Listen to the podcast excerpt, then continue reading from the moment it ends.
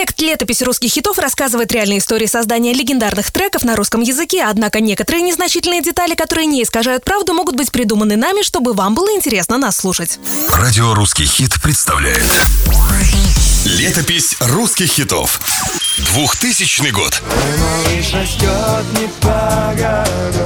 Александр Фадеев, вы его можете знать как Данка, будучи еще малышом, мечтал стать мировой звездой балета. Но сколько бы он ни крутил фуэте в Большом театре, успех Барышникова и Нуриева ему повторить не удалось. Сынок, ну может еще не вечер, и ты когда-нибудь станцуешь главную партию? Мам, мне уже 30, я полжизни положил на растяжку, хватит, я хочу петь. Первые шаги в музыкальной карьере Александр делал на концертах отчима, барда Александра Суханова. Во время одного из таких выступлений состоялась судьбоносная встреча Данка с продюсером Леонидом Гудкиным. Он с ним заключил контракт на 5 лет, и первые два сингла «Делай раз, делай два» и «Московская ночь» сразу возглавили российские хит-парады. Московская ночь,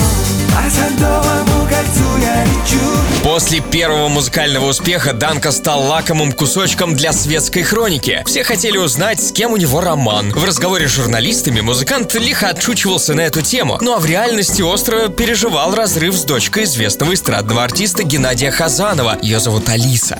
Прости, но мы не можем быть вместе. Мои родители против. Ты и я хочу поехать сейчас в Нью-Йорк учиться. Алиса, подожди, что не так? Давай обсудим. Алло, алло!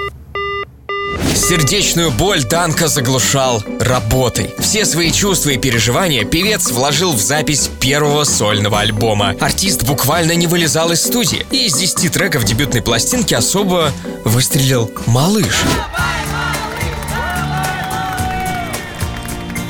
Песня «Малыш» стала одним из главных хитов радиоэфира в начале нового тысячелетия, а альбом с этим синглом впоследствии получил статус платинового. Несмотря на это, продюсер Данка в 2002 году отказался с ним продлевать контракт. Саш, ну я не знаю, что с тобой дальше делать. Это мой просчет. Много молодых исполнителей, они круче тебя.